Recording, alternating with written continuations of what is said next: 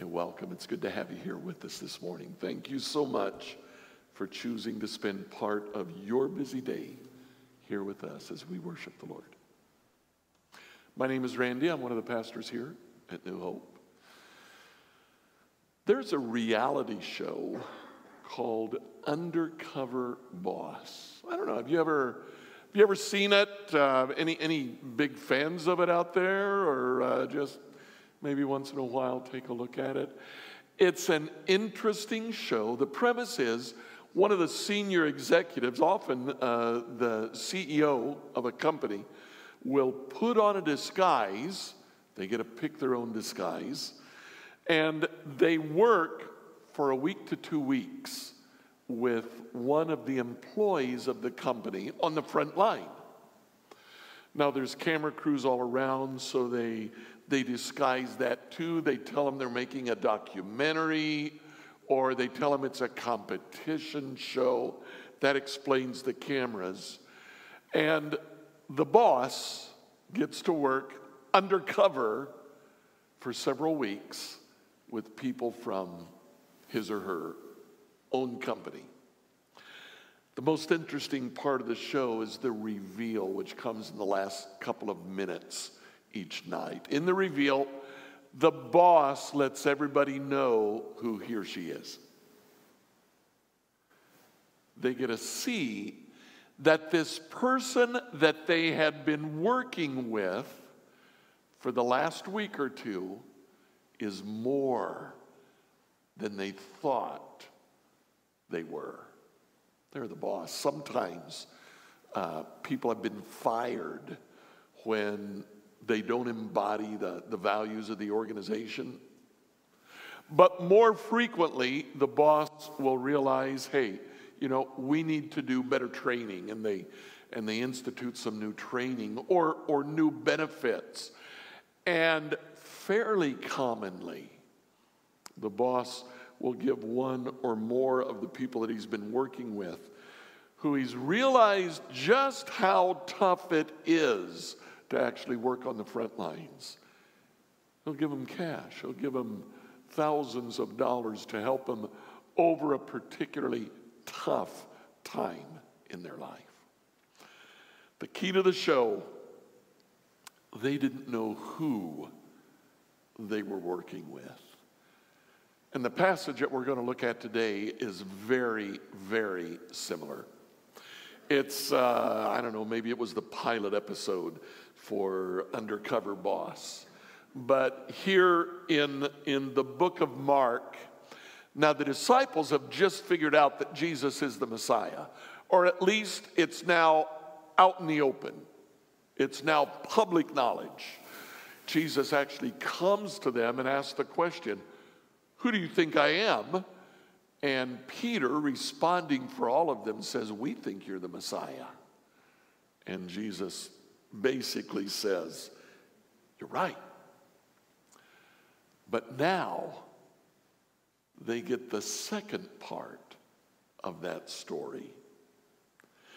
Reading here in Mark chapter 9, verse 2. Six days later, Jesus took Peter, James, and John and led them up a high mountain to be alone.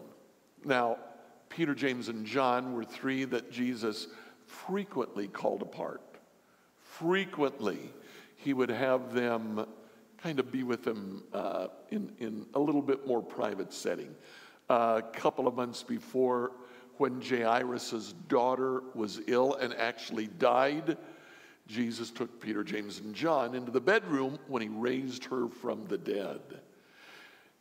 A couple of months from now, Jesus will take Peter, James, and John with him into the Garden of Gethsemane. So these three were kind of a special deal. As the men watched, Jesus' appearance was transformed. And the original language there, it uses a word that we get the word metamorphosis from today. So Jesus was was a butterfly coming out of his cocoon, and they were realizing, hey, something different is happening here. Jesus' appearance was transformed and his clothes became dazzling white, far whiter than any earthly bleach could ever make them. So the disciples are with Jesus, three of them, and they see Jesus literally, literally begin to shine. His face shone, his clothes shone, his feet blazed. You know, at first I thought, okay, so when the disciples see that, they probably thought of Moses when Moses came off the Mount, Mount Sinai. He had spent 40 days with God. God gave him the law. When he came down, his face shone, but his clothes didn't. More recently, I really don't think that they thought of Moses on Mount Sinai. I think instead they thought of a passage from the book of Daniel. In Daniel chapter 7, starting in verse 9, we read these words Daniel has a vision and he says, I watched as thrones were put in place. And then the ancient one sat down to judge. His clothing was as white as snow, his hair like the purest wool. Daniel goes on, he said his feet were like flames, like bronze that's just come out of the furnace, bright, shining. Everything about him was different. He was totally transformed. Back to Daniel. And Daniel the Son of Man comes, the Son of Man who is the Messiah figure in the book of Daniel. He comes, and then the court began its session, and the books were opened. The Son of Man comes, he's given authority to judge, Daniel says. And he knocks his gavel on the desk court is in session and the world will be judged. The disciples see Jesus transfigured in the very same way that the ancient one comes, presents himself before the world, and then judges the world.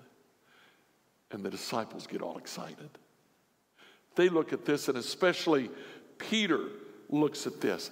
And as they are watching, two people appear and they begin to talk to Jesus. Then Elijah and Moses appeared. They began talking to Jesus. Now, Mark tells us it was Elijah and Moses. I kind of think what happened is two people appeared and began to talk to Jesus. First, they probably figured these are some people from a nearby village, and Jesus, as he's talking to them, one of them he calls Elijah. And that's okay, that's a fairly common name in the time of Jesus. But the other one, as they are involved in this conversation, he calls Moses. And that is unusual.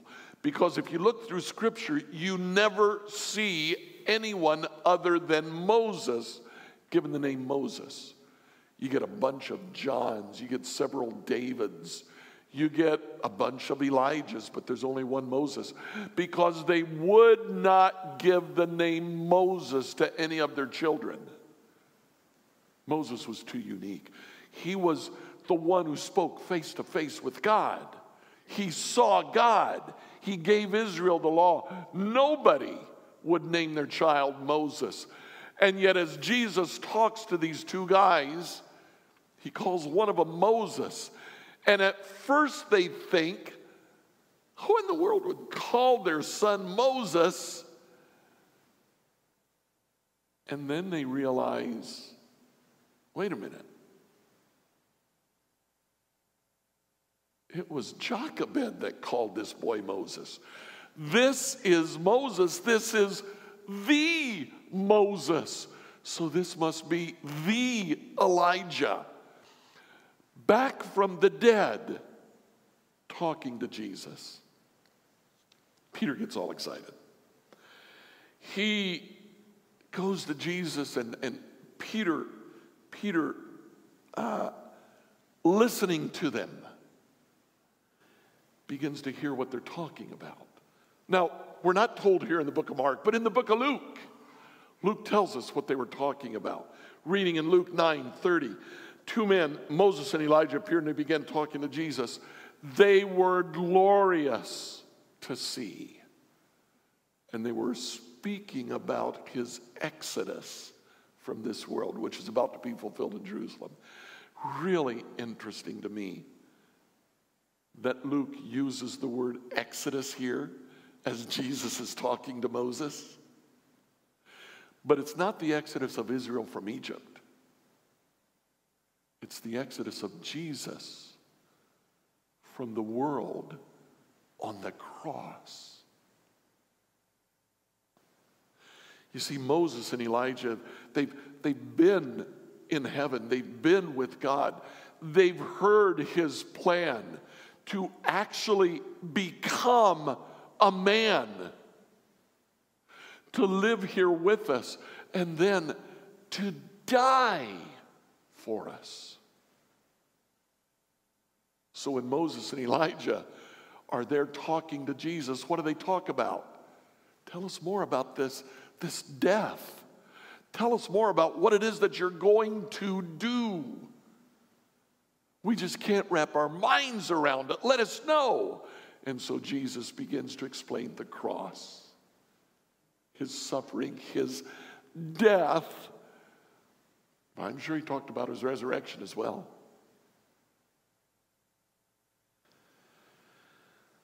He explains the whole plan of salvation right to, to Moses, to Elijah, and there are Peter, James, and John listening, overhearing all of this.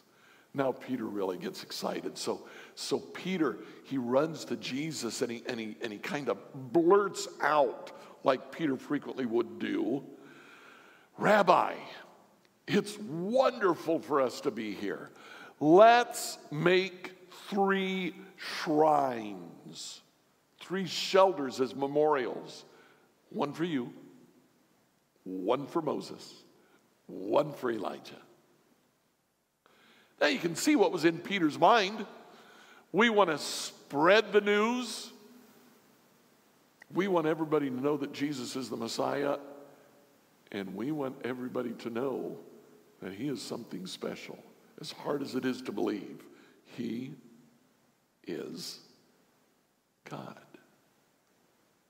So let's just make three shines and we'll start, we'll start selling tickets. We'll let people come. They can talk to you and they can talk to Moses and Elijah. And Moses and Elijah can tell everybody he's the Messiah, he is God himself.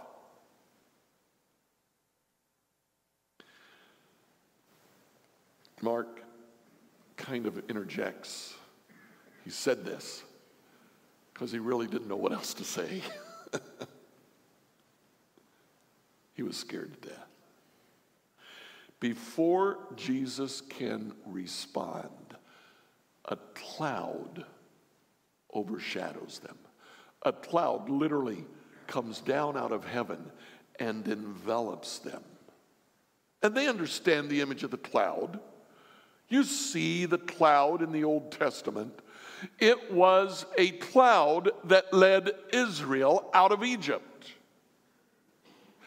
It was a cloud by day, a pillar of fire by night that appeared on Mount Sinai where Moses received the law. It was a cloud that stood between Israel and the attacking Egyptian army. It was a cloud that descended on the tabernacle, on the temple. It was the symbol of God's own presence. And God reaches down from heaven and wraps his arms around Jesus. And he says, This is my son Whoa. Now, you know, look as much as you want. You will not find in the Old Testament any other individual who is called God's son. Now, the nation of Israel were sons of God. But there is no man walking around on the face of the earth who is called God's son. Two minor exceptions David and Solomon, but they were called God's son because they were the kings of the nation of Israel. As they represented the nation of Israel, they were God's son. But it's really Israel who's the son there. But God reaches down from heaven, wraps his arm around Jesus, and says, This is my son. The disciples understood exactly what God was saying. There is something different about him. Today, we talk about any person being a son of God. Uh, we do that. They didn't do that. No, this was the Son of God in a different way from how we are called a Son of God. Those who believe in Him have the power to be made children of God. And we can be God's children, but the Son of God, only one. There he is. God says, This is my son. I love him. He pleases me. Listen to him. And then suddenly, when they looked around, Moses and Elijah were gone, and they saw only Jesus with them. God reaches down, wraps his arms around Jesus, says, This is my son. You don't need Moses and Elijah to tell people who Jesus is. Listen to him. He's God. He's enough. So they kind of figured it out. They went down off the mountain. They knew now. Jesus is Messiah. Jesus is God. They try to keep the conversation going. They've just seen Elijah. So they ask a question about Elijah. They went back down the mountain, and, and Jesus told them not to tell anyone what they had seen until the Son of Man had risen from the dead. So they kept it to themselves. A little surprised, they were all about, hey, let's let everybody know. Jesus said, eh, not quite yet. You can someday, but wait until I rise from the dead. And so they kept asking each other, what does he mean when he says, rise from the dead? We've just seen that he's God. God doesn't die. They keep walking down the mountain. They don't understand exactly what's going on. They try to keep the conversation going. So they ask him, Why do the teachers of religious law insist that Elijah must return before the Messiah comes? They've just seen Elijah. So they ask him a question about Elijah. Jesus answers, Well, Elijah's indeed coming first to get everything ready. But let me ask you this why do the scriptures say that the Son of Man must suffer greatly and be treated with utter contempt? Jesus takes what's going on and he turns it right back to his own death. And he says, But I tell you, Elijah's already come. John the Baptist. They chose to abuse him just as scriptures predicted. Jesus takes the whole thing and he turns it back to talk about his own death.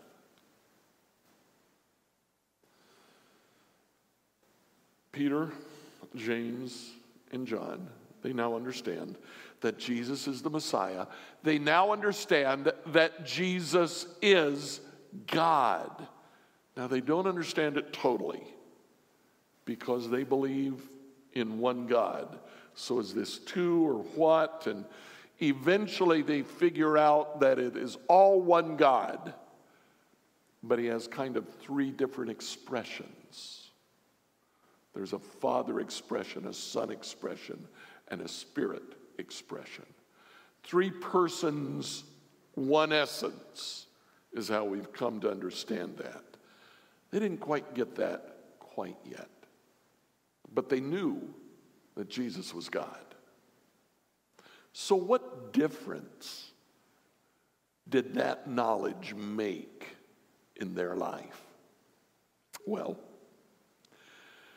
just a couple of weeks later, reading now in Mark chapter 9, verse 38, um, John comes to Jesus and he says, Teacher, teacher, we saw someone using your name to cast out demons. We told him to stop because he wasn't in our group. And Jesus answers and said, You fool, what in the world are you doing? If he's out there using my name, apparently he believes in me. If he's casting out demons, he's doing what I've asked you guys to be doing. So he's doing what I ask him to do. He believes in me, and you tell him to stop? Come on. Get a clue, fellas.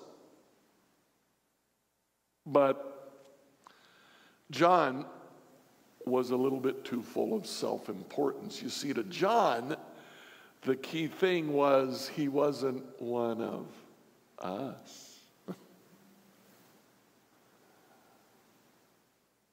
Jesus' answer was, So what? He's one of mine. Don't stop him. A couple of months later, James and John go to Jesus and they say, uh, We want to ask you something. We want you to just say yes. Jesus says, Well, tell me what you want first. And so James and John replied, when you sit on your glorious throne, we want to sit in places of honor next to you. One on your right, the other on your left. We want power. Give us power. Jesus goes on, he says, uh, You know what? I don't have the power to give that to you. What do you think about that? I don't have the authority to grant that request. Only God does that. And again, he talks about his death. And that's where he says, we're going to look at this passage in a couple of weeks. Even I didn't come to be served, I came to serve. But James and John were too full of self promotion to see that. Yeah, they understood that Jesus was the Messiah, they understood that Jesus was God, but it didn't quite change the way they were living their life. About a year later, we see Peter. During the Lord's Supper, Jesus says, I'm about to be killed and you'll all run away. Peter says, Not me. I'll go with you to the cross if I have to. Jesus says, You, Peter? Before morning,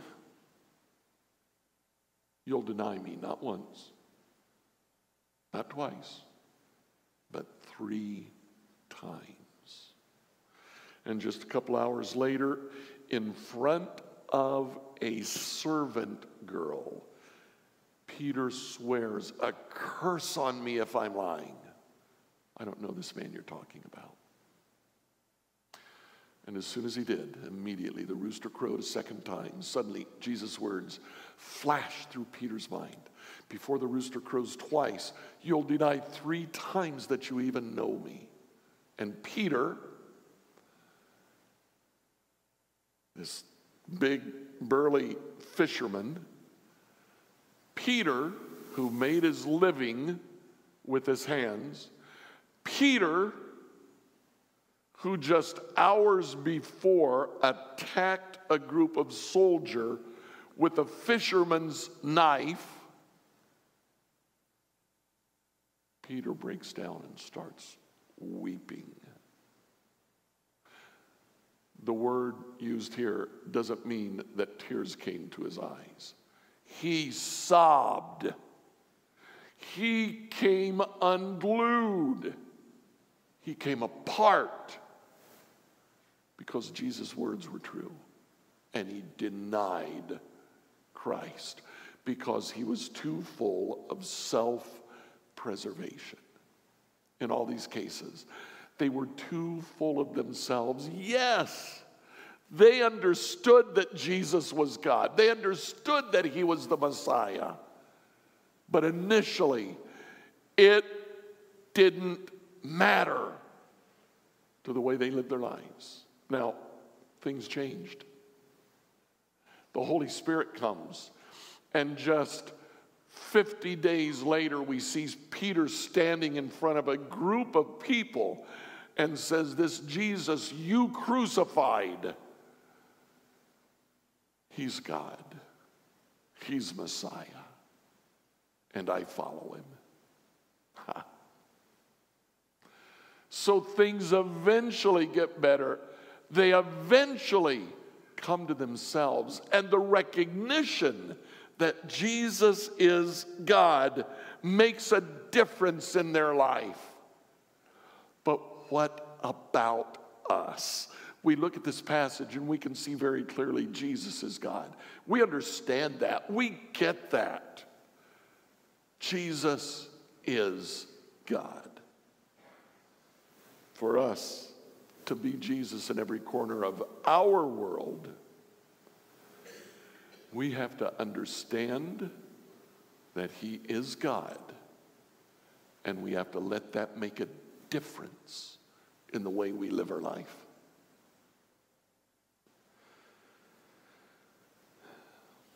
We need to pay attention to Jesus. We need to see what it is that he's saying to us. We need to be reading his word. That's his primary way of speaking to us. So, are you in his word? Are you seeing what he has to say to you? To be Jesus in every corner of our world, we need to let the fact that Jesus is God make a difference in our lives we need to focus on him. If he truly is God, he needs to be at the center of everything that we do. I am happy, I truly am happy that you are here on Sunday morning spending one hour of your week focusing on Him. It's a good start, but it's only a start. The rest of the week, He's got to remain your focus. You've got to stay glued to Him. To be Jesus in every corner of our world, we have to understand that He is God and we have to make it, let it make a difference in the way we obey what He asks us to do. We generally don't have a problem with understanding. At least I don't. My problem is not understanding what God wants me to do. My problem is doing it. My problem is not cognitive, it's volitive. It's not my head, it's my heart. I don't have any trouble understanding much of what God wants me to do. My problem is obedience. Do I do it? If I want to be Jesus in every corner of my world, it's not enough to just get it up here. Jesus is God. Yeah, yeah, I get that. What about here? Do I obey? Do I do the things that I know He wants me to do? Or am I too full of myself? Lord Jesus, we come to you today as people who are full of ourselves.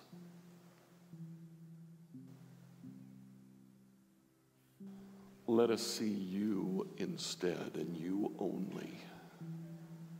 Become what we need so that we can do the things that you are calling us to do.